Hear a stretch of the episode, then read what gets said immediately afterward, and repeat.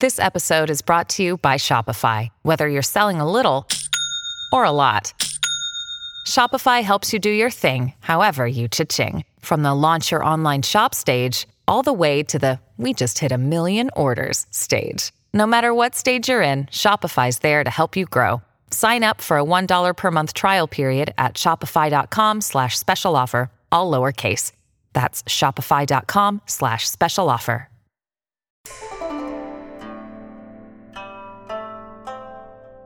Hi there, I'm Carla Nappi, and this is the New Books in East Asian Studies podcast. Thanks so much for joining us, and it's really great to be back with you today.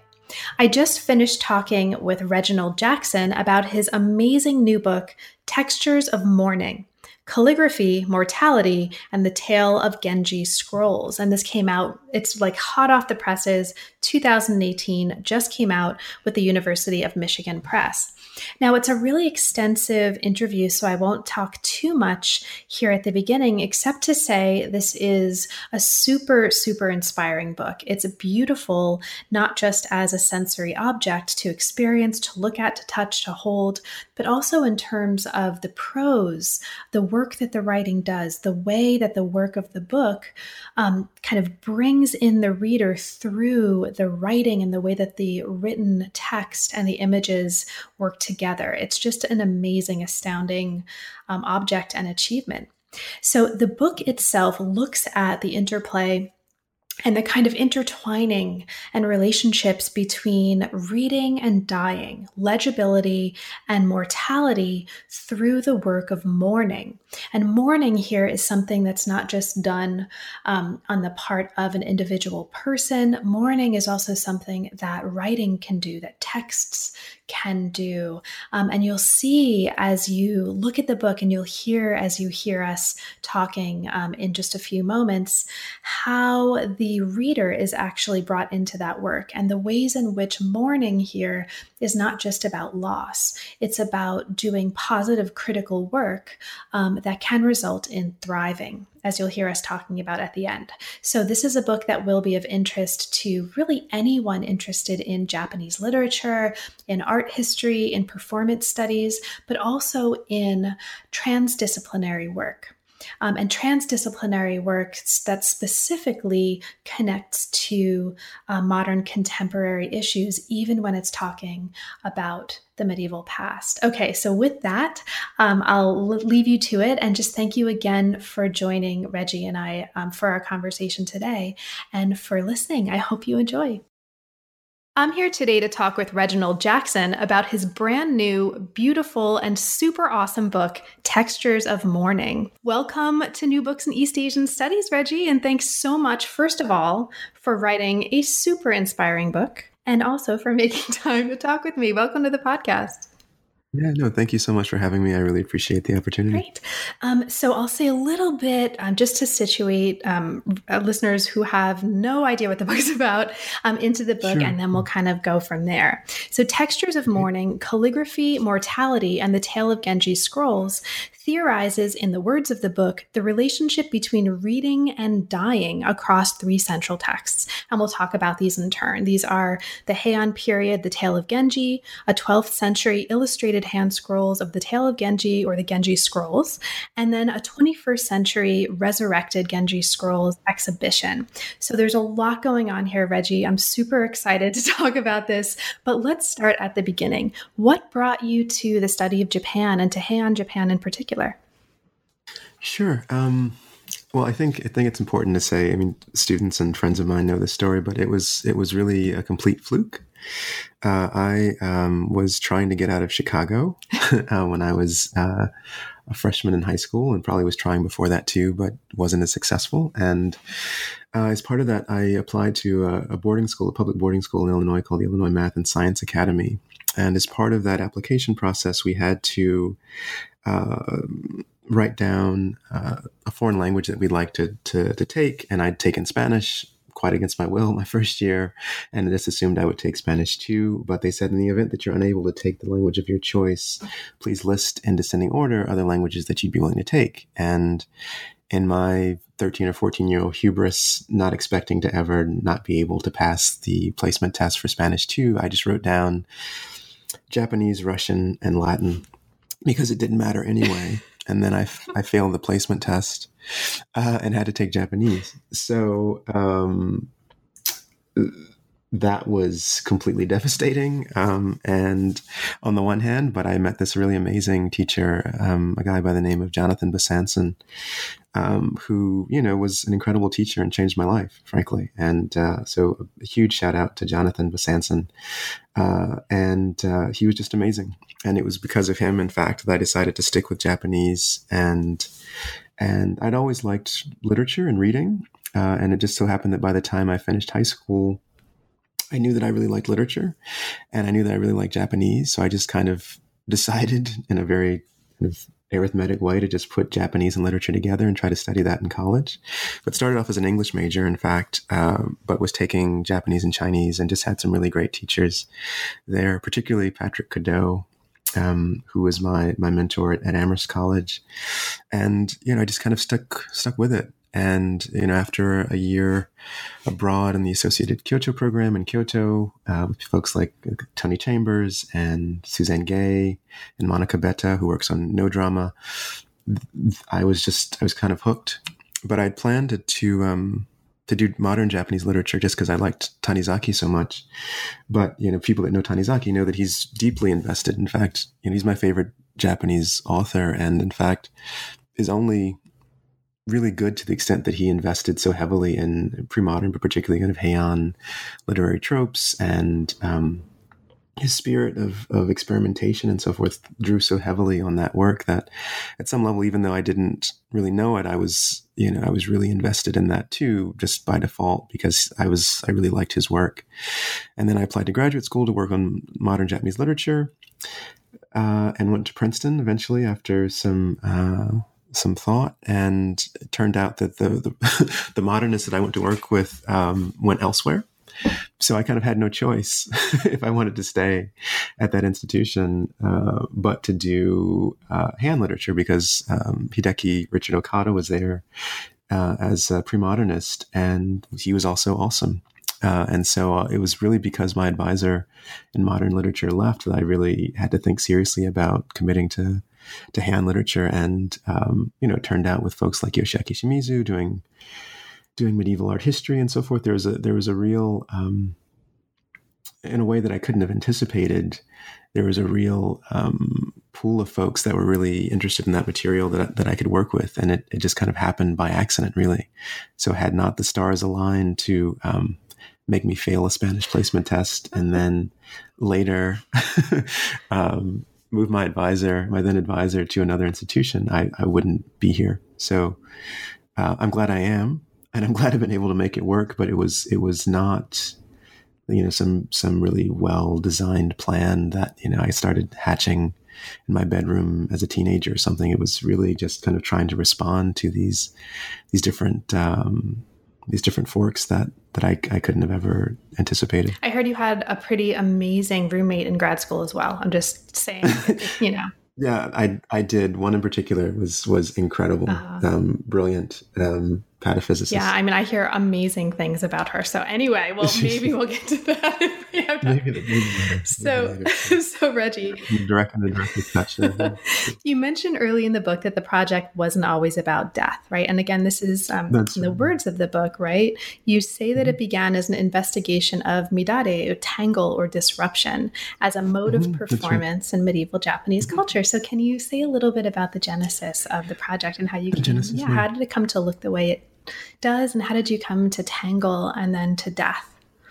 To death right now. No it's um you know again it was it was kind of by accident. I mean i think that that it's important to say that you know, i've been interested in a lot of things for a long time. So uh, music and visual art and you know i do some music and do some visual art. And, and i think that that that year in japan in particular was really was really formative partially because I got to to work with Anthony Chambers and and he introduced me to Tanizaki in a serious way, uh, and then because there were I really was interested in literature, but because there was no literature class, uh, one of the semesters I took the closest thing I could find, which was a class with Monica Bethe on on Noh drama, and that was just mind blowingly amazing. So just being able to see performances every week, um, week after week after week, and she's just such a font of, of knowledge was really in- incredible. And it, you know, it scared the shit out of me the first time I saw it. I saw a play called Aoi no Ue, which is based actually on um, chapter, the Aoi chapter of the Tale of Genji, I hadn't read that yet, but I was like, oh, if, if, this is anything, if the if if the book chapter is anything like what I've seen, a I don't want ever want to read it, but I kind of am curious about it, and which is all to say that I was interested um, in Midare through Noh. That's what got me into it. Um, and then when graduate school, when I was able to take a graduate seminar on um, on Heian calligraphy in particular, and then uh, also an emakimono or hand scrolled seminar, and saw the Genji scrolls for the first time and learned about this this, um, this kind of mode of writing called midaregaki or tangled script. Things started to kind of make sense to me um, because it seemed then to be a trope that was, or you know, an image that was recurring across different spaces and different in different uh, mediums. So in hand scrolls, um, in Noh drama, in literature, and so I was trying to figure out, frankly, just how to put all the things that I really liked into some kind of coherent format. And it seemed to me that um, that finding uh, some kind of motif or some kind of um, some kind of theme that would let me do a lot of different things and move in different directions was what felt best. And that one, because it dealt with questions of gender and sexuality, because it dealt with uh, questions of performance and also um, kind of style, both on stage but also in literary style and and visual artistic style that it was kind of the perfect vehicle for being able to ask a lot of different types of questions but a lot of different types of objects. Um, and so the dissertation was really about midare it basically had two halves effectively as opposed to chapters. It was really about no and about um, about visual art and midare was just kind of the the cipher through which i was able to start to try to decode some some of the things that i saw happening in both of those realms. But when i started to think more about turning this dissertation into a book it was interesting. There were a couple people um, you know, Jim Ketelaar actually at Chicago was was an interesting guy in this regard because who were really compelled by the the kind of multimodal aspect of of the project. And um, Tom Hare, also one of my dissertation advisors, was really interested in you know uh, for keeping both of those elements intact. Uh, and then there are a lot of folks who I think um, were right in the end, uh, who said, no, it's too much it's too hard to do those things well um, and do them justice in a book, particularly if it's going to be your first book. People won't know what to think of it, and it will seem, you know, likely through no fault of your own that you're too kind of discombobulated or that you're trying kind of spreading things too thin. And so it, it'll make much more sense if you just focus on one or the other and really kind of dive deep uh, and do it that way. That'll be more legible. And so, you know, the question of legibility was coming up in a very practical sense too, in terms of you know how to make this book saleable and uh, discernible, and hopefully even you know satisfying to the powers that be. They're going to have to judge it and and you know um, ascribe some level of excellence or lack thereof to it. And that would that's what really kind of chastened me and made me say, okay, maybe this isn't the time to to go and be ambitious in that regard. Uh, and it makes more sense and is safer, frankly, for me to take out all the stuff on dance. You know, so as opposed to doing something that lets me unite, uh, combine the powers of calligraphy and dance, I should just shelve the dance stuff for now and really just focus on one aspect uh, because that will be, if I plan to stay in this career for a long time, that might actually bode better mm-hmm. in the long term than trying to do those things at once uh, too early so I was a little sad about that, but it, you know, I think in the end, I'm happy with, I'm really happy with the way things have turned out, all told. And, uh, but it definitely made, um, for a lot of soul searching along the way in terms of what to keep and, uh, and what to what to get rid of. I mean, this is actually a great way to move to um, something else that I wanted to ask you about. I mean, I think um, it's really helpful to hear about the process though and you know i've also mm. you know we've been in contact or a little bit through the process um, yeah, and it's been sure, amazing to watch yeah. it transform and i think what we tend mm, to thanks. like even when we try to cut things out of our work and we think we're keeping them separate because it's still the same person course, doing yeah. the work, right? Mm-hmm. Stuff is going right. to come in. I mean, so even um, we'll get to this when we talk um, about the book um, in the later chapters a little bit later, but you may have mm-hmm. taken the dance out of this instantiation of the study, but still there's so much about movement and body and yeah, gesture, right? Mm-hmm. That's that comes Indeed. in really beautifully in the study that I think that doesn't feel like a loss, yeah, right? Um, so it just, uh, although I'm really excited to see the next book, and we'll get to that too. Um, yeah, of course. Sure, so you mentioned how ambitious, right, um, the project mm. is, and um, it's a really beautifully ambitious, and I think, um, and I'll just assert this because it's true, oh, okay. a completely yeah, successful, yes, ambitious experiment um, in transdisciplinarity. So um, yeah, well, you, you, describe textures early in the book in the note to the reader, um, which mm-hmm. begins as a thank you to the reader for reading, mm-hmm. which is amazing, um, which I think is just um, evidence of the generosity to the reader that's there throughout the book. Oh, and we'll also hopefully talk mm-hmm. about that. But you describe mm-hmm. textures mm-hmm. as, quote, a transdisciplinary experiment that may well fail, but you hope nevertheless performs positive work in the spiral down. Now, this transdisciplinarity, as I've mentioned, is one of the marvelous things ab- about the book, and it moves mm. among um, primarily three disciplinary fields Japanese literature, mm-hmm. art history, and performance studies. Um, now, mm-hmm. I hope mm-hmm. that when listeners become readers, if they're not already, and they read the book, mm-hmm. the benefits of doing this kind of transdisciplinary work um, will be obvious. So let's instead mm-hmm. talk a little bit about the challenges. Um, Reggie, what sure. are some of the, what have you found to be some of the difficulties or costs? Or challenges of trying mm-hmm. to do this kind of ambitiously transdisciplinary work?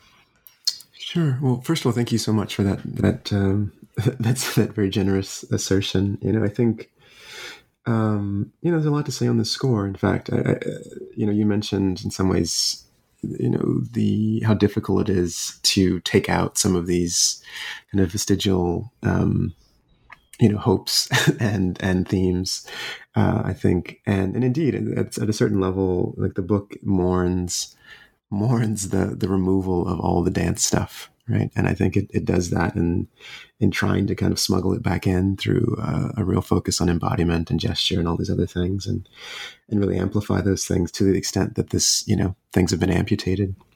But i think in terms of the challenges you know, I was really struck uh, in in trying to revise the, the dissertation and um, and talking to people. I mean, some of them, you know, editors, um, many of whom will remain nameless. You know, there's a lot of talk in the academy, I think, particularly now and this this very um, you know neoliberally bankrupt uh, kind of context about you know how interdisciplinarity and transdisciplinarity is is really what we're going for and how great it is and so forth but nobody really talks about how um, just the stakes of that and how expensive it is. Mm-hmm. you know uh, both both very literally in terms of of just kind of brute brute monetary resources or lack thereof and then you know what it costs in terms of of trying to make a case to folks who, you know, for for whom interdisciplinarity, you know, in and of itself is not necessarily valuable, right? So there are deans who um, can make a name for promoting that kind of uh,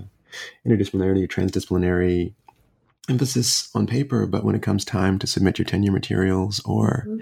you know, to submit to a journal. Um, I've found often that that uh, you know talk is cheap. That's right. So you know, I think that that uh, you know I'm, I'm, much more empathetic and sympathetic uh, and less much less naive on that score than I was when I set out with the project. Because partially because I, I should say I had I was you know at Princeton at that particular moment. I just had amazing folks who were completely down for letting me do that uh, and kind of explore and, and, be more experimental. And that's part of the reason I decided to, to be there. And I really gained a lot from that environment.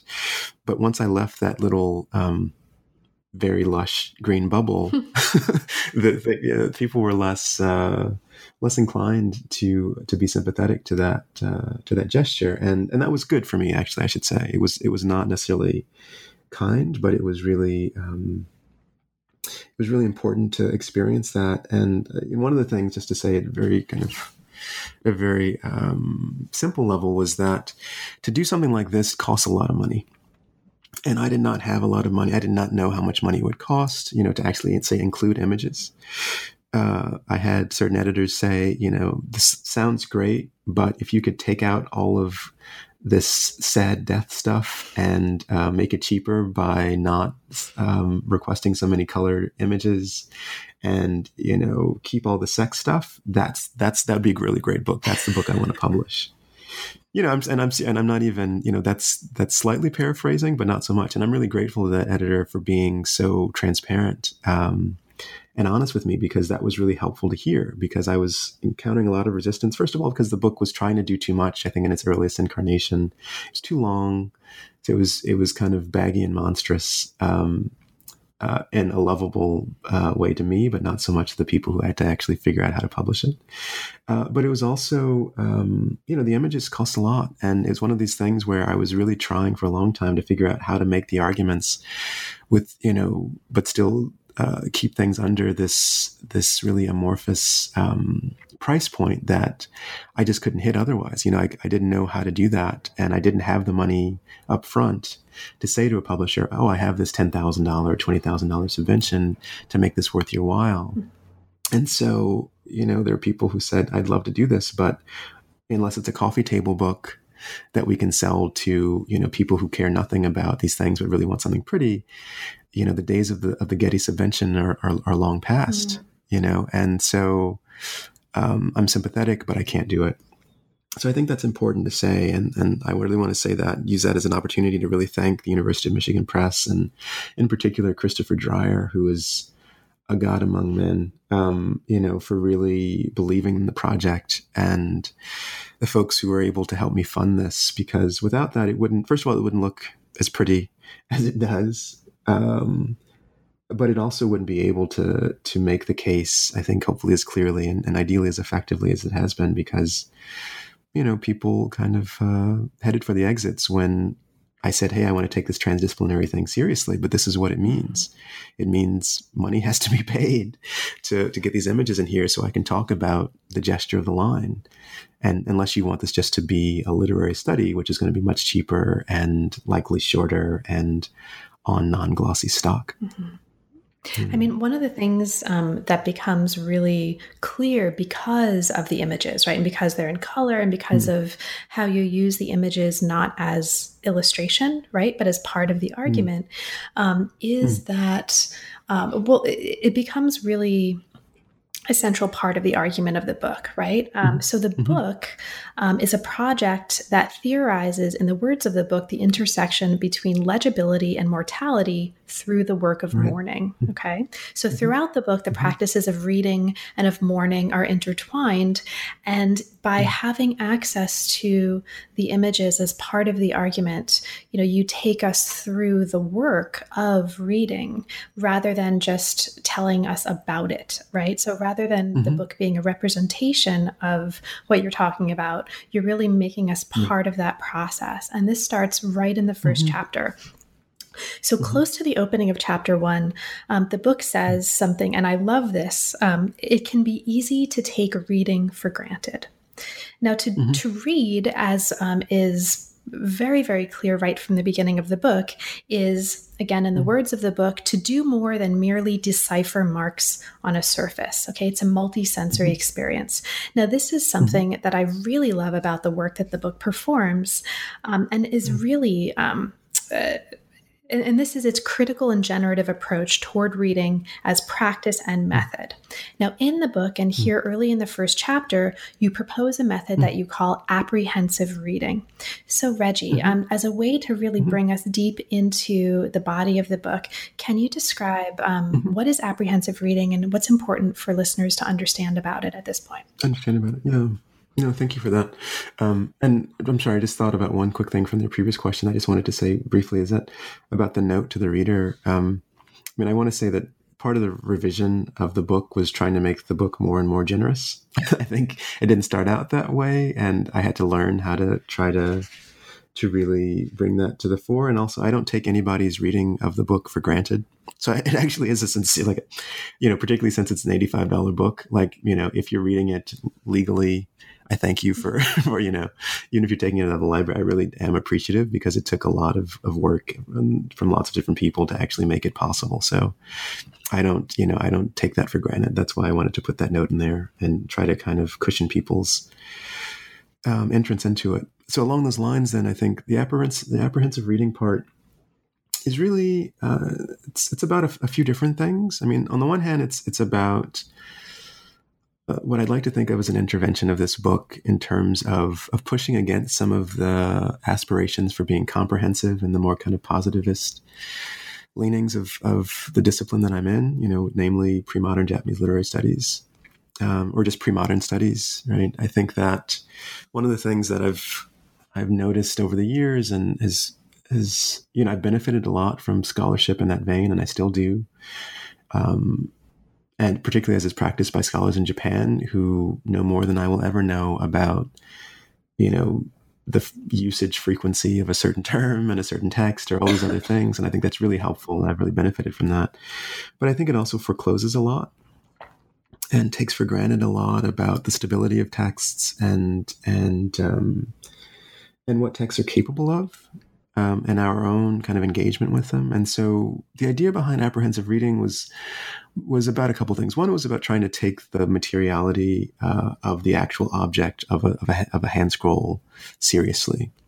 So, um, you know, and part of the arguments um, of the book later on, particularly when we start to think about the the 21st century resurrection is that when I went to see these um, on different occasions in the museum, it just struck me that you can't touch them, and so you're basically treating this hand scroll, this object that's that's designed to be handled and touched and interacted with and rolled and unrolled, and you know according to the the, the width of and the strength of, of someone's torso and and how um, people would touch these objects, you know, as though it were just a static painting and it really struck me how how much is lost.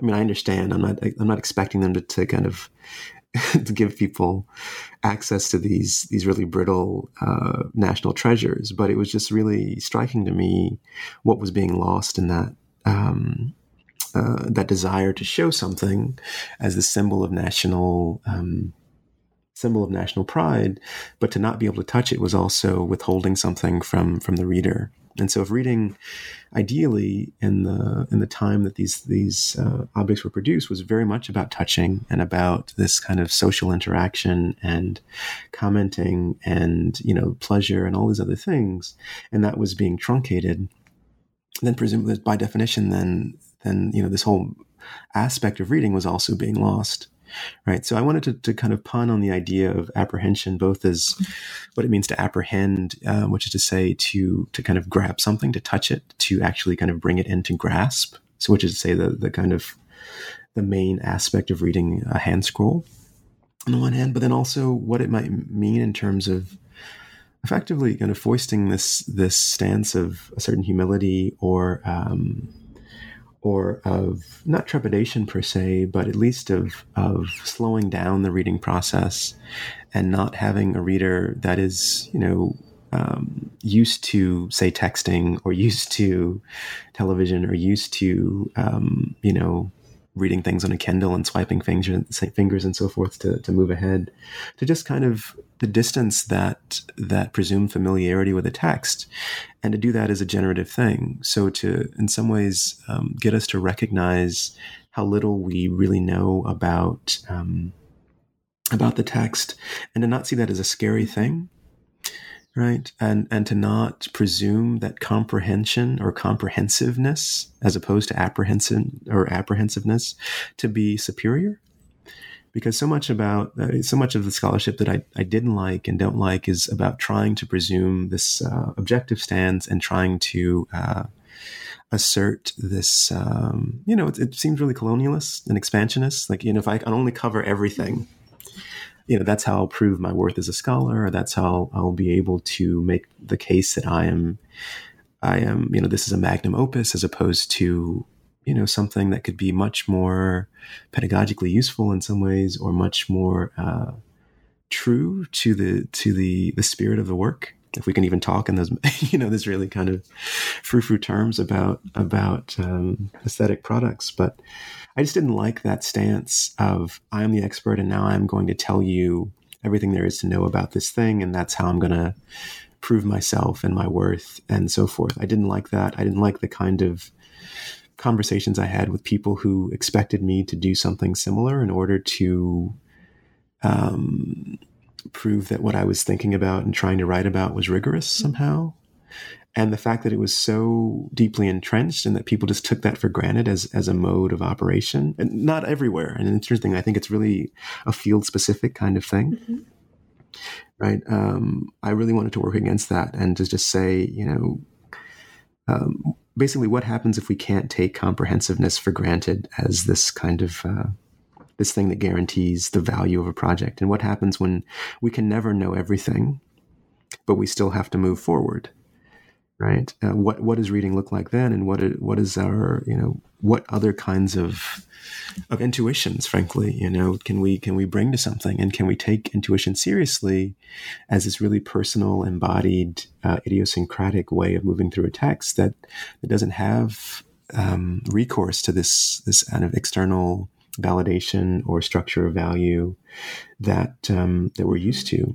And I think one of the things um, that you just said was really striking and really brings mm. um, mm. this into relief very powerfully. You talked about the spirit of the work, right? And this is something that mm-hmm. was kind of offhand as something else that you were saying, but I think there's really something to that. Mm. I mean, in moving mm. us into the book really moves us into a space where the work has a spirit, right? The work is alive and the work mm. is dying and the work can die. Mm. And so rather than mm-hmm.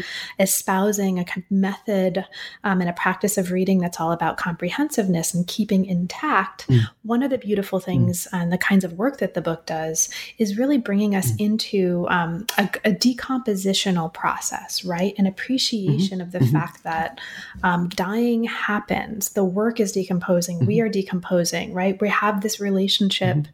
as bodies in time and space when we are reading and reading with um, an object a mm-hmm. text. And you talk about this um, in various ways that inform, um, I think, a really beautiful and really different approach to reading that um, mm. than a lot of readers of your book are going to have experienced. And this potentially has mm. really profound ramifications beyond the pages of your book as a result.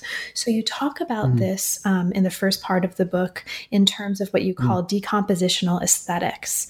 Um, Right. Mm-hmm. And so uh, I'll just um, describe this right very briefly. And this is largely in the words of the book that are um, kind of taken from different mm-hmm. bits. Um, you talk mm-hmm. about mm-hmm. the calligraphic tract, okay? And, and I'll say, mm-hmm. Um, uh, just for listeners who have no idea, a lot of the texts that you're talking about here, although that changes when we get to the end of the book, um, uh, these are texts that have both kind of paintings and calligraphic texts as part of the body of the work, right? So the calligraphic mm-hmm. tract, um, part of this text, as you say, dramatizes life's loss in process as a visceral, mm-hmm. durative elaboration of lines. So you have here mm-hmm. calligraphy is dramatizing loss and it's visceral and it mm-hmm. happens in mm-hmm. time. And you say the resulting mm-hmm. unrest emerges as a kind of decompositional aesthetics. So after some chapters where you're elaborating um, the components and the concepts in this um, apprehensive reading that we've talked about, right? Including um, mm-hmm. what you've talked about, including an attentiveness to gesture, to texture of mm-hmm. a text, to thinking and mm-hmm. treating mm-hmm. and reading calligraphy as performance. You start bringing mm-hmm. us into the text, kind of examples of this decom- decomposing and decomposition in the text itself. Okay, so um, part two of the book really does this very beautifully. And so let's move to part two and part mm-hmm. three just to give listeners sure. um, a sense mm-hmm. of like, what does this look like in practice? Okay, so mm-hmm. part sure. two and chapter three, which is um, uh, the main um, chapter in part two, look closely at a mm. figure in the Genji scrolls, right? This is Kashiwagi, mm-hmm. and he, mm-hmm. um, as you say, epitomizes illegibility in the tale of Genji. So, Reggie, as a way to take listeners into um, you know, kind of an example of what's happening in this apprehensive reading. Can you tell us something about Kashiwagi and something about what's happening mm. that's so fascinating in this text? It's fascinating, yeah. Sure, yeah. Um, I, I, can try to do that, um, and and you know, kind of succinctly. I mean, I think one thing this for people I'm not sure how many people are, will be familiar with Genji um, uh, who'll be reading the book, uh, but I should say Kashiwagi is really this fascinating tragic figure in Genji, and uh, partially because you know he's this figure.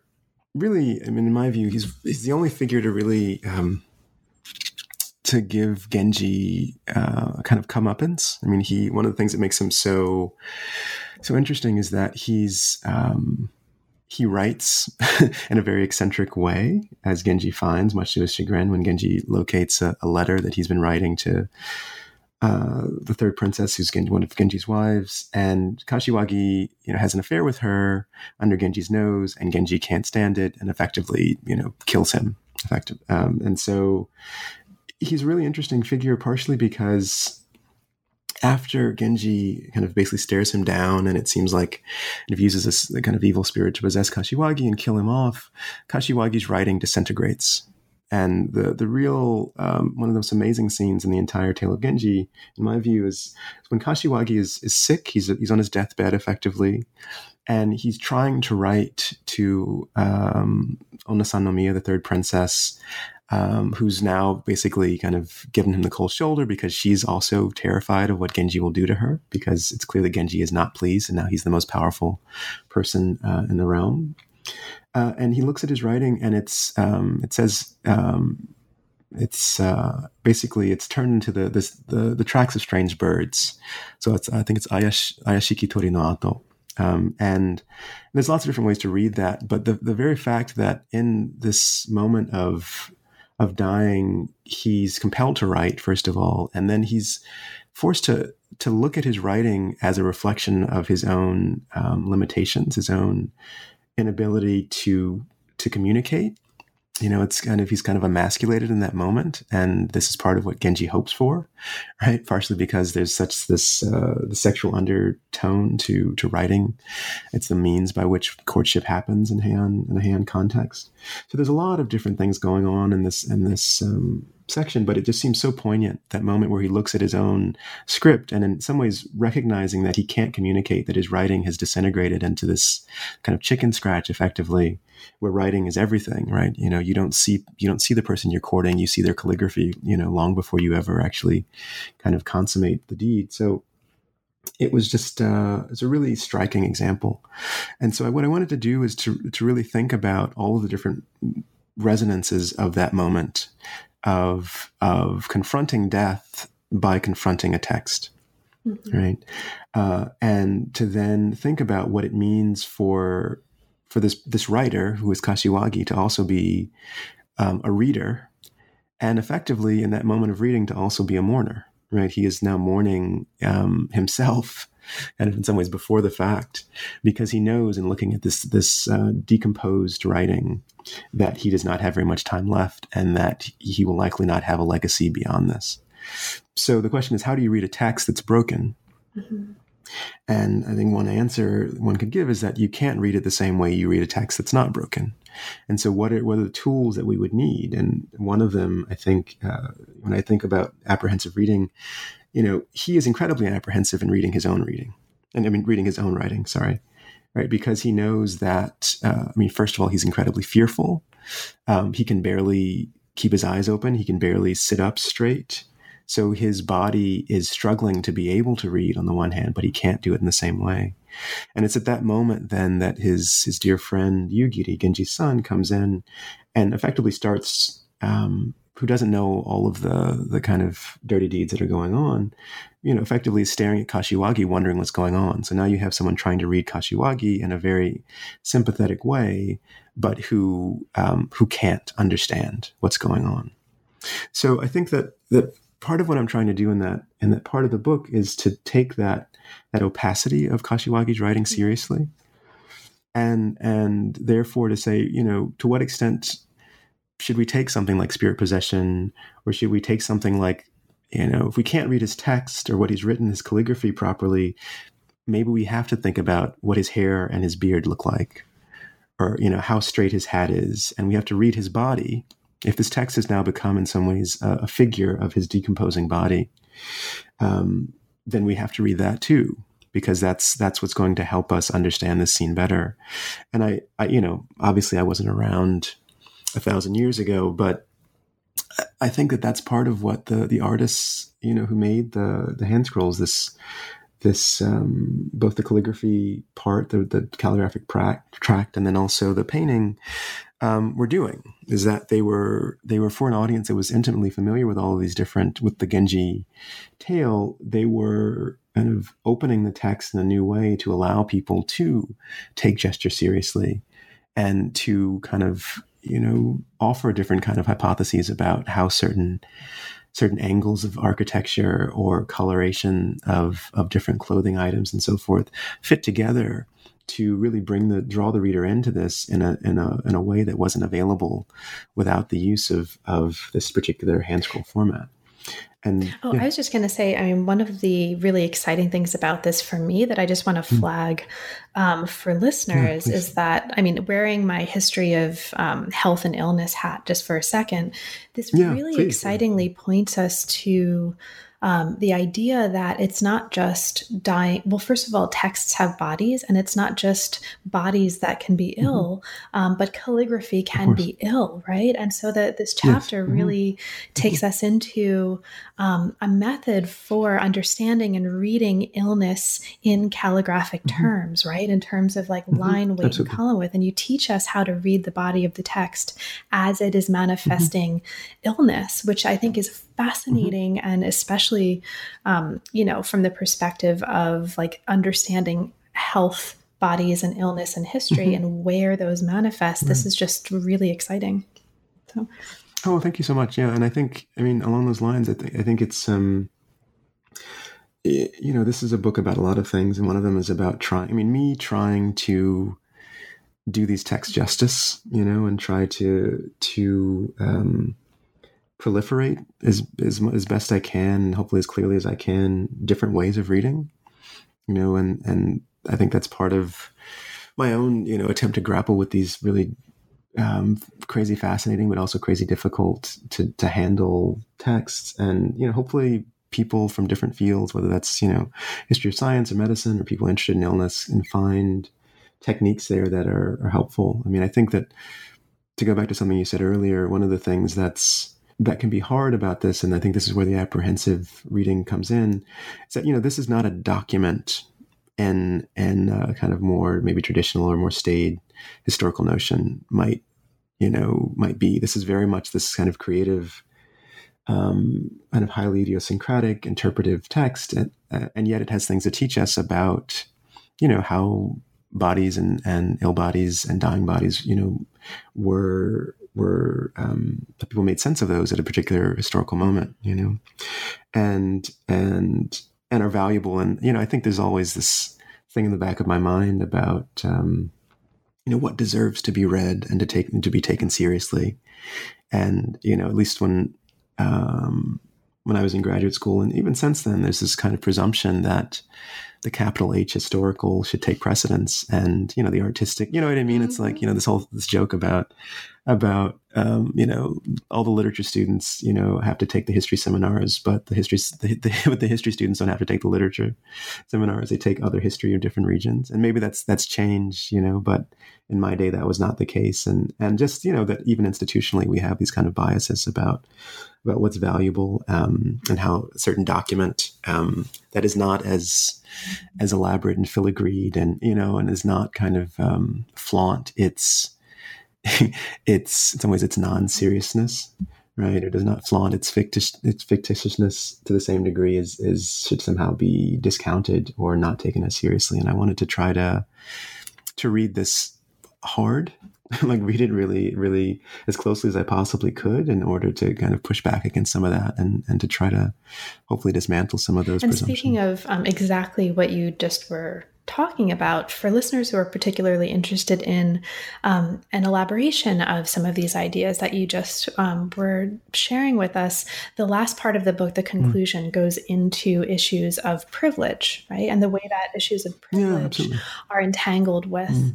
um, the reading and having an understanding of, of bodies and of dying bodies. Mm-hmm. And this is also something absolutely, that comes yeah. into the next chapter, um, actually, the next two hmm. chapters of the book. So let's um, sure make sure we we get to this, even if it's just a tiny little taste absolutely. of this amazingly sure, delicious yeah. cake in part three. So part three of the sure. um, book elaborates a question that you were just um, bringing up in your discussion of Kashiwagi, and that's the question of how to hmm. read a dying body. So this chap mm-hmm. or this part of the book rather part 3 mourning it focuses on the death of mm-hmm. Genji's most beloved wife Murasaki no Ue is mm-hmm. that how you mm-hmm. Okay and mm-hmm. Yeah, Murasaki um, and it does this in order to, um, in, again, in the words of the book, examine the relationship between mm-hmm. legibility and gendered styles mm-hmm. of looking. So the chapter, um, mm-hmm. as it um, says itself, performs a genealogy of her subjection. Mm-hmm. And here I just want to mm-hmm. um, kind of orally footnote for listeners there's a whole mm-hmm. fascinating and really important discussion of genealogy and the relationship and the distinctions between genealogy and lineage earlier in the book. I think mm-hmm. um, in chapter 2 mm-hmm. in particular, we didn't talk about that in detail, but issues of genealogy no, and of um, that's a word that carries that does a lot of work in the book, is what I'm saying. And so yeah, I just invoked right. that exactly. So listeners, um, mm-hmm. there's a mm-hmm. lot more about genealogy that you can find in the book. But okay, a genealogy of her mm-hmm. subjection. So this chapter, chapter four, takes us a little bit mm-hmm. into the history of these um, characters' relations with each other. And it argues, um, mm-hmm. and this is largely in the words of the book, that Genji's melancholic attachment to the women in his life who came before Murasaki and who died, and there's a lover mm-hmm. and there's a mother, motivate his investment in her as both a student and as a lover. And that investment like shapes his writing and it also shapes the way he reads her body. Okay, so there is like so much going on here. And I want to, honestly, Reggie, if we had like right. another five hours, we could spend it just on this chapter. Um, so, of course, um, sure. There's sure. a lot going on. Yeah. What I wanted to ask you to talk a little bit about are two things that just sure. came up in what two I said um, that really do a lot of work mm. here. One of them is this idea mm. of melancholy, and the other is the idea of mm-hmm. pedagogy. And so let's start with mm-hmm. melancholy. Mm-hmm the chapter talks True. about melancholia as what you call a kind of mm. failed mourning. And that's M O U R N I N G for listeners. Melancholia is a failed yeah. mourning, and it engages Freud um, pretty substantively mm. in this. Can you talk about the importance of melancholia as failed mourning in terms of the work it does for the book? Yeah, sure. Um, so I think, I mean, one thing to say is is that um, you know part of you know i'm i'm a freud fan in this book. You know i mean there's other types there's other i mean other types of psychoanalysis uh, that one could could draw on but i think that that was really really helpful for me to think uh, as a paradigm you know or as a kind of frame to think through some of the things that were going on with just kind of object relations and and relationships between people and things and so forth. Um, you know for me what's really important to keep in mind for uh, melancholic mourning or melancholia is this notion of failure and the ways in which failure can be productive. So even when I talk about you know failure and and the and the, the, potential for failure of the book in the note to the reader, that's kind of what I'm I'm I'm gesturing towards is that melancholia is it sucks like it's it's it's painful much like mourning you know but it's also incredibly productive and I, what I wanted to do in this part of the book is to really think about, kind of unpack that and think about how, how generative melancholia could be and what that means in, in Genji's case. And is that, you know, he's, he's lost his mother. He's lost these women that are really close to him, these, these, these mother figures, but not also kind of other lovers. And by the time he comes to Murasaki as, as a child, when he, when he's, um, older and she's effectively a child, it's exactly that kind of baggage that he's carrying that um, leads him to her specifically, and then leads him to train her as you know his his star pupil. Right. So there's a way in which you know what he does in terms of playing with dolls and teaching her how to write and work on her poetry and so forth, grooming her effectively into being this kind of ideal companion, lover, etc., to fill all of these holes in himself. Um, I call it melancholic pedagogy because um, the all the energy of that pedagogical enterprise is coming out of this this loss, this really really traumatizing, frankly, loss that he's experienced. So, I mean, when I teach Genji, my students say, "Oh, he's such a creep and he's so terrible," and blah blah blah, which is all of which is true on the one hand, but uh, it's it's also I think important to to say, well, it, where is this? Um, where are these these kind of exploitive or you know really kind of tyrannical desires coming from? And it's coming from this, this, space of loss this kind of unaddressed this his inability to mourn the loss of his mother and these other figures in his in his in his life that that push him down this path. And what that means for murasaki is these two things. One is that she too eventually becomes a casualty of that of that trauma but she also gets this incredible education and you know this was part of the i mean i think these last chapters were really um, i don't want to say an evolution in my thinking but I, I, think i i something clicked for me when i started to think about you know um, beyond any broader aspirations to make the book more worldly than a lot of work in you know pre-modern studies tends to be. I was just thinking about just changes in the academy um, and what it means to to teach and to learn and you know how from I'll speak for myself. You know how I I learned a lot from from you know very difficult circumstances in my own education and and you know the students around me you know particularly nowadays folks are really dealing with a lot um, and trying to think about how does that generative and what does one do when you realize that you know with murasaki one of the things that's interesting is that her midaregaki you know her tangled script is is incredibly gorgeous uh, as is she, right? I mean, uh, but that comes from Genji kind of holding on too tight, right? it comes from, you know, it's the product of it accrues out of of his um, his unresolved mourning for other people, and indeed, when she dies, um, she's resisting. You know, she's she's saying, you know, I want to be a nun, um, and he won't let her right? Because he can't bear the thought of her of her uh, leaving him, and that's effectively you know what what pushes her over the edge. You know, so she kind of wills her own death at that at that moment, and and it's really interesting to then think about how his writing then and his reading, his capacity to read and write, then perishes with her because he can no longer kind of control. Um, her her development, you know how how she learns and so forth. So it's it's um, melancholia is really uh, becomes a frame through which to understand, you know, how um, how teaching happens and how lessons are, you know, kind of are imparted and how they can be, you know, both painful but also generative. Um, and you know, there's a kind of part of the idea behind the the contrast between, say, genealogy and lineage is genealogy. This is coming out of Foucault's notion in Nietzsche um, genealogy history of it being this really complicated, you know, frankly, kind of calligraphic process. This this um, you know beset by all these different you know dissipations and twists and turns and everything. That it's not a straight line, and even these lines that seem straight and straightforward are incredibly complex when we kind of um, probe beneath the surface. And um, you know, so melancholia becomes a, a, way to think about that that really complicated nature of of transmission or of dissemination, and uh, and how relationships between texts, but also between people, are are always kind of bearing the traces of that mm-hmm. complexity. And this actually really nicely takes mm. us into um, the fourth part of the book. Mm. Um, so you talked about um, control, right? Also, a little bit before. Um, mm-hmm. Um, and this very much reminded me of what's sure. happening here. So, part four of the book brings us into the 20th, uh, 21st mm-hmm. century. And in this part of the mm-hmm. book, you chart, again, in the words of the book, how loss is suppressed, mm-hmm. redressed, or repurposed to serve a range of aims mm-hmm. within contemporary Japanese society. So, this is fascinating, and mm-hmm. we'll only have a little bit of time to talk about it.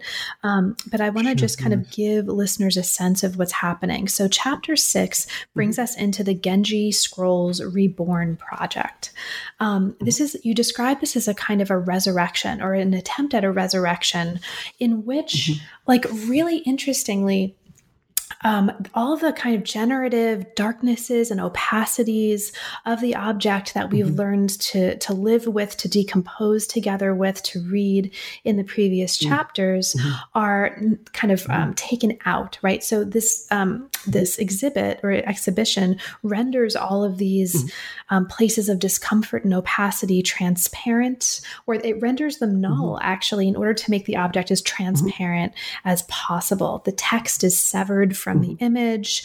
Um, you talk about the kind of mm-hmm. culturalist current that goes um, along with mm-hmm. this. Um, and the chapter, chapter six, does this beautiful work mourning the kinds of omissions that come mm-hmm. from this selective resurrection, um, which is really a mm-hmm. transformation mm-hmm. of the object itself. And you talk here also about the mm-hmm. gendering of the labor, um, mm-hmm. where this exhibition makes much of the kind of masculine men scientists and the feminine women artists, right? And there's all kinds of implications right. um, of that that listeners will find in the chapter but you don't just mm-hmm. leave it mm-hmm. there, right? You don't just say, like, oh, mm-hmm. you know, like, doesn't that, isn't that unfortunate, right? Um, you also do the work of imagining what might an exhibition looked like that did mm-hmm. kind of honor and live with um, and work with these opacities. And you describe this experimental exhibition in chapter seven, um, and you call it Patina mm. Japonica, the time worn opacity mm. embracement exposition. So, Reggie, yeah. um, let's bring this yes, exhibition exactly. to life briefly. Um, can you talk about this imagined sure. exhibition? Why is it important? What are the stakes? And what kind of work mm. might this be doing? Yeah, no, yeah, thank you. So, um, so first of all, shout out to to Phil Kaffen um, for suggesting not the title, you know, but just kind of putting, you know, I did a, a book workshop at University of Chicago, um, and he was there, and um, he made a really a really great point at that at that workshop, and he's. Um, and he said, you know, when I was, this is an, a, a less, a less kind of generous version of the book, with a very early draft um, he said, It sounds like you're blaming the modern exhibition for being a modern exhibition. Um, and I think I think in some ways I, I was I wasn't really meaning to, but there was a kind of way in which my the kind of the the militant curmudgeon in me was was like you know and then they took out this and they did this and blah blah blah and interestingly I was sounding like some of the scholars that I think um, you know might have hated the book right? you know i think i was just like they're taking you know they're this is i was i was this really it was this really kind of um it wasn't reductive. I mean i think it, it was this point where i was really um, my love for the object was coming through and i didn't know what to do with those feelings effectively. And and so what, what was happening is that i was like look at how terrible this is you know consumerist culture is terrible and blah blah blah. And i think what he was suggesting um, was that that's all well and good, but it doesn't go far enough. And so after thinking about it for some years, actually, I was like, you know, how do I not just complain, you know, like it's easy to, it's easy to, to criticize something, but how do you actually make something out of that? Right. I was, it dawned on me that I should probably try to say, okay, well, if I were to make one, like I'm no curator, I'm no art historian, you know, I'm, but what would my, what would the right way be like given that we can't you know magically go back in time and and find you know completion. And indeed like i say you know being comprehensive to find all the pieces and put them together into this shining whole is not actually actually misses the point completely. So how do i kind of address this? And it seemed to me that that making this kind of fanciful kind of um, uh, in some ways throwback to the the kind of early world's fairs you know completely kind of ludicrous but also um, uh, I think, invested uh, exhibition would be a nice way to do it.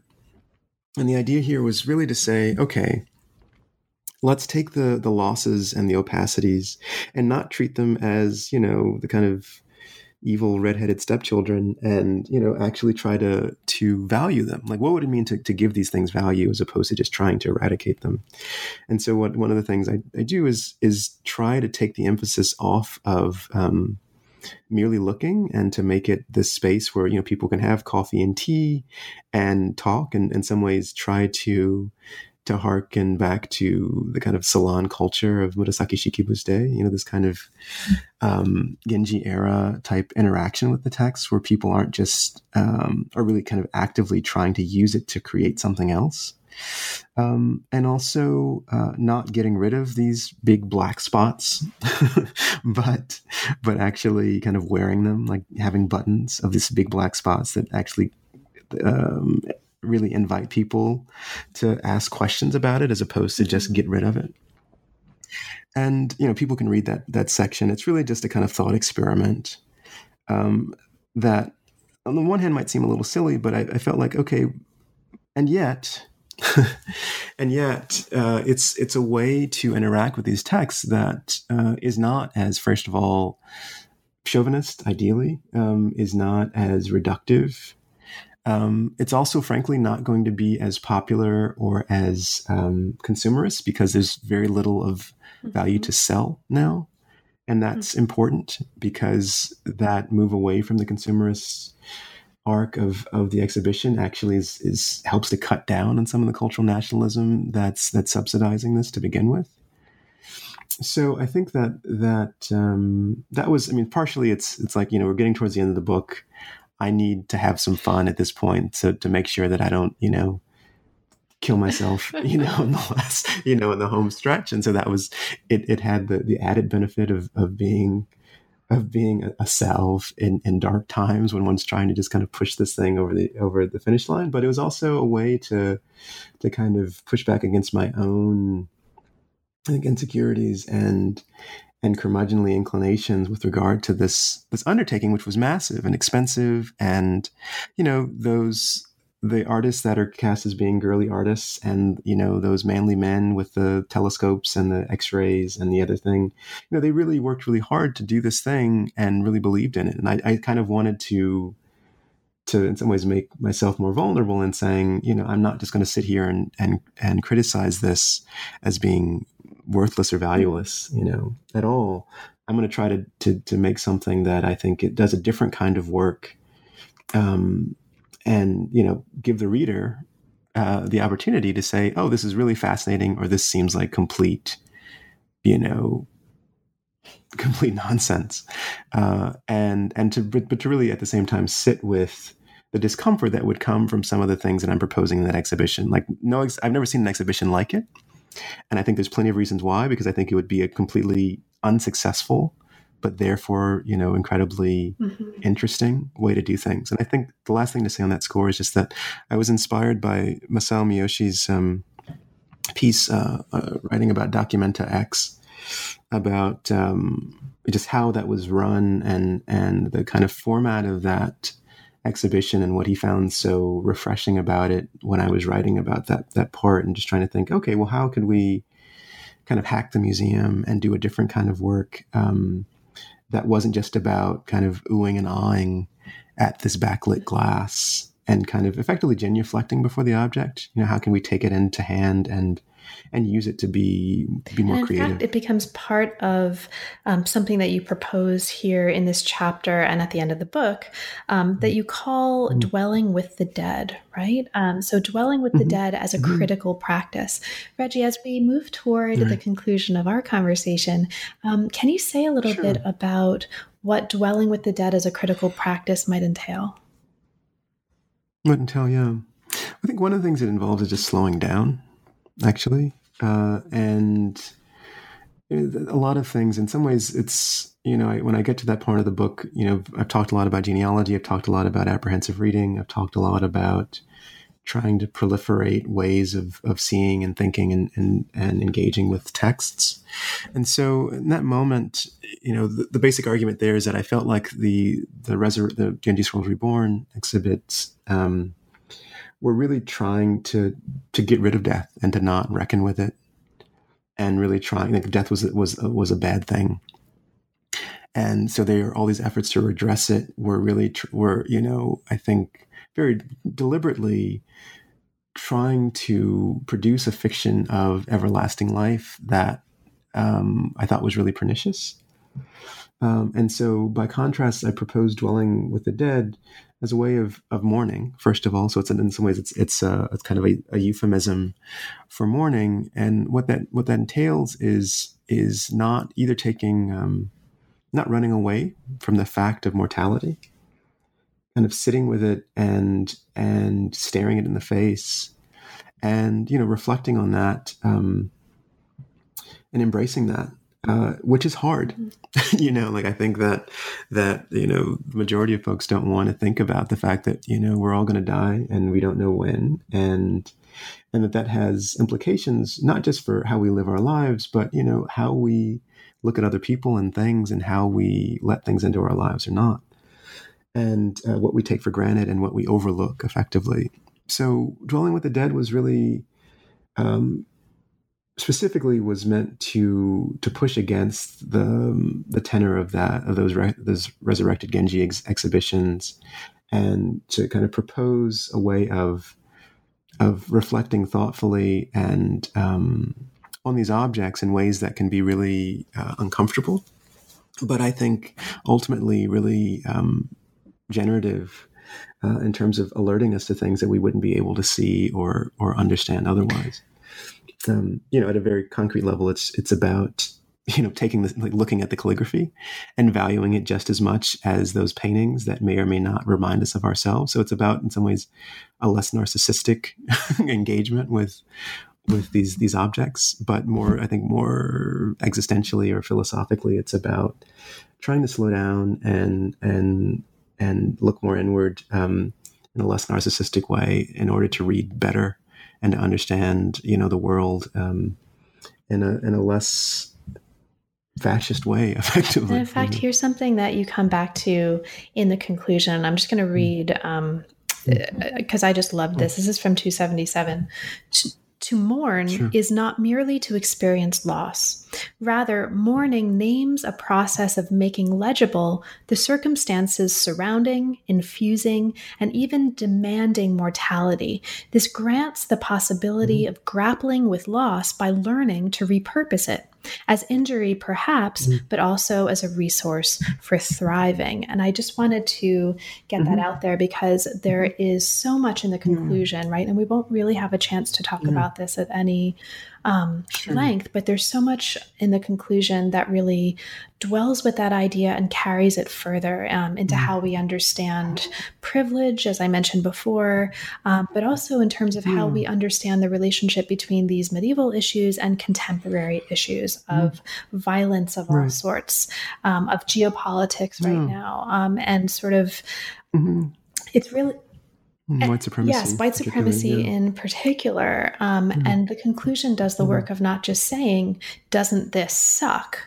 but like, okay, like let's right. let's have it suck. Like, like let's experience the suckage, yeah. and, it, and does. it does, right, yeah. and not get over it, but as you say, get on with it. Right? Sort of like, how do we dwell with that, and how do we um, find a way mm-hmm. to exist and to move forward? Move exactly. forward.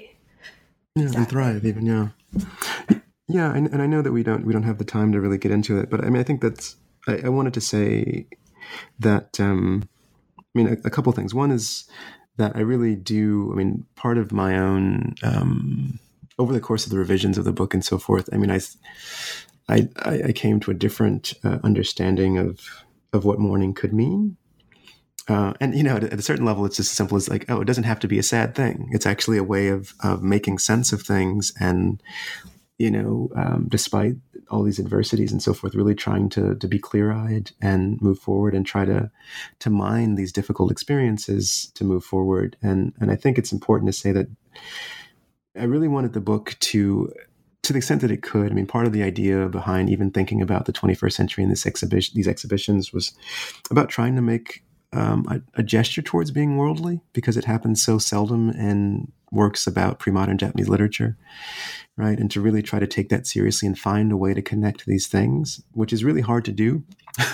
and I'm, I'm grateful that that uh, the Genji scrolls and and all that cultural nationalist sentiment was able to to help me do that. But I think along those lines, you know, things like the 2016 election and seeing how devastated a lot of you know my students uh, and you know people generally were with the kind of the election of Trump was was really on my mind, and I saw you know effectively how broken you know so many people were, and you know I wasn't surprised that he was elected, and so I was both kind of um, sympathetic and empathetic toward the people around me who were really reeling, and I think, but also kind of trying to figure out both why I wasn't so surprised, and and also kind of what to say to people who were really looking for some kind of guidance and you know a reason not to despair. And um, the conclusion is trying to do that. I don't know that it does it effect you know really effectively but it's it is it's trying to grapple with that and to to think about you know what it means to to take loss seriously and not just try to move past it and then therefore miss in some ways a lot of the lessons that can be taken. Mm-hmm. do you know what i mean? And i think i was really struck by um, you know the factionalism before the election and then afterwards you know this kind of red blue dichotomy that's that's so reductive and really i think was part of the reason people were just were so despairing in that moment.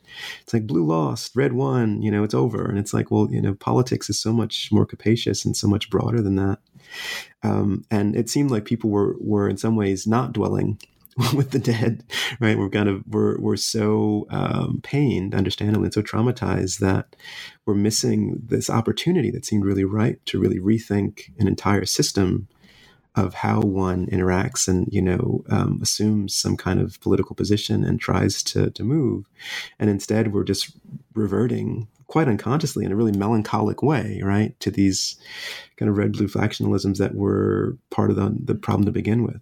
And so I think that had this book been was written long before, you know, like the versions of it, were, it just took a long time to publish. But had it had had I been writing or revising the conclusion, you know, a year earlier, um, I wouldn't have been trying to to really kind of grapple with those those connections. But um, one of the byproducts of it being a product of history is that that stuff is in there. Um, and and I think I know I, I, like to think the book is better for it.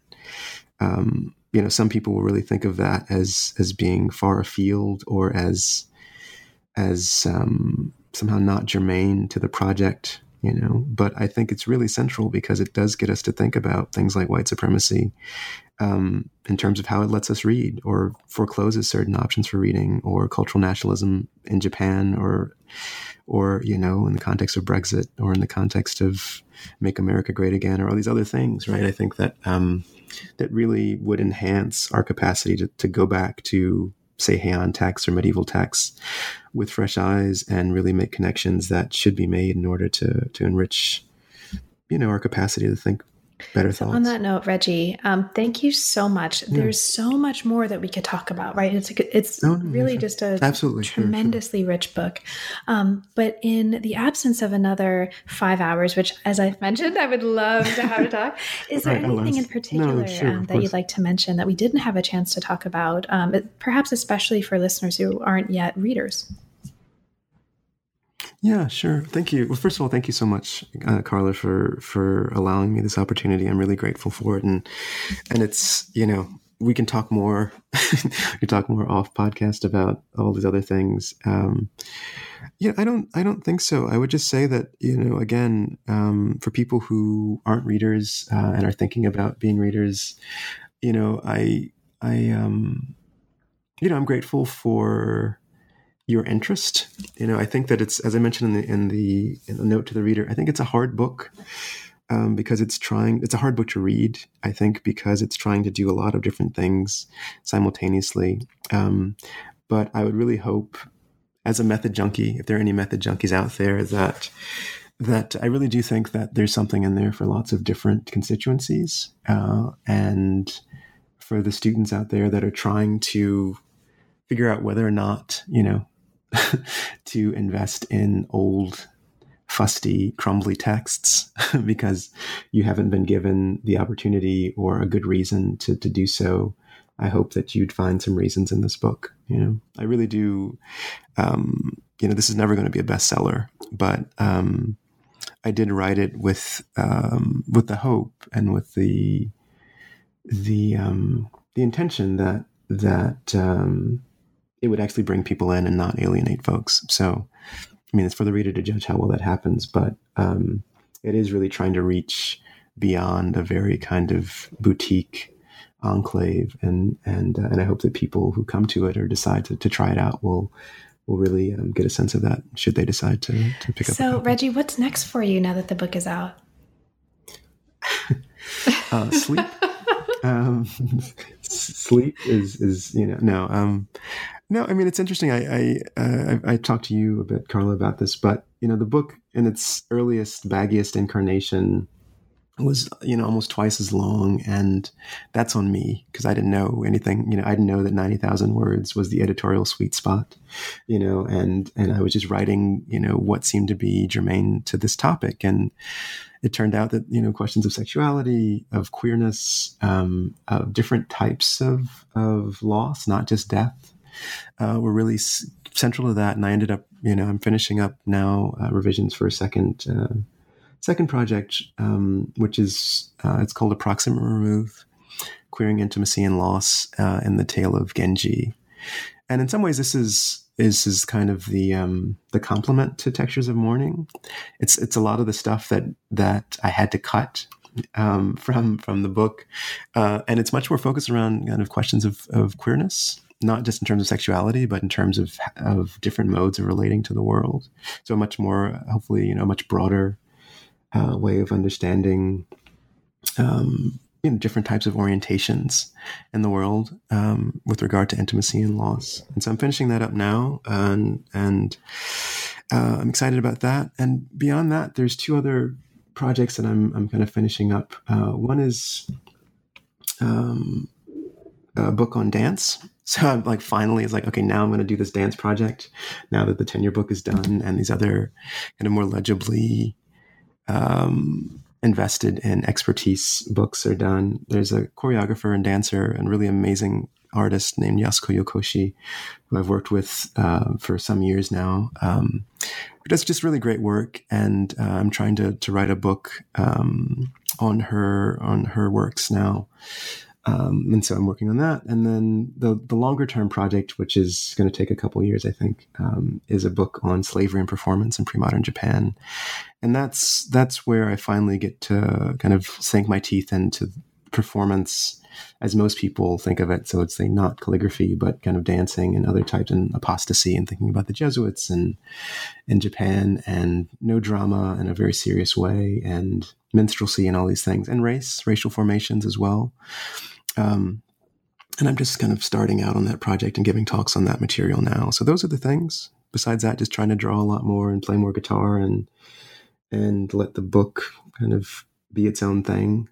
Not not reread it, you know, and and you know, slap myself in the face when I I realize I should have rephrased things and stuff. Just kind of to to, to mourn to mourn you know my ideal version of the book and get past that and just kind of keep working kind of plugging away at other things and trying to stay healthy you know I hear you. Yeah. And on that on note, that note um, yeah. Reggie, thank you so much. No, I can't thank you. thank you enough. Congratulations on a brilliant book. Oh, thank you so much. Um, and best of luck. And I'll look forward to talking with you about the next one. That sounds so great. Thank you so much again. I really appreciate it. And one more thing I just wanted to say thank you again uh-huh. to Christopher Dreyer, um, uh, the acquisitions editor at UM Press, who really believed in this project. There are lots of people that helped. Allison Alexy, my wife, is also amazingly supportive in that regard. Um, but I just want to make sure that that they get their proper um, acknowledgement. You know, among you know all these other people, it wouldn't have happened otherwise. Yeah. Thanks, Reggie. You've been listening to New Books in East Asian Studies. Thanks very much for joining us this time, and come back and check us out again next time.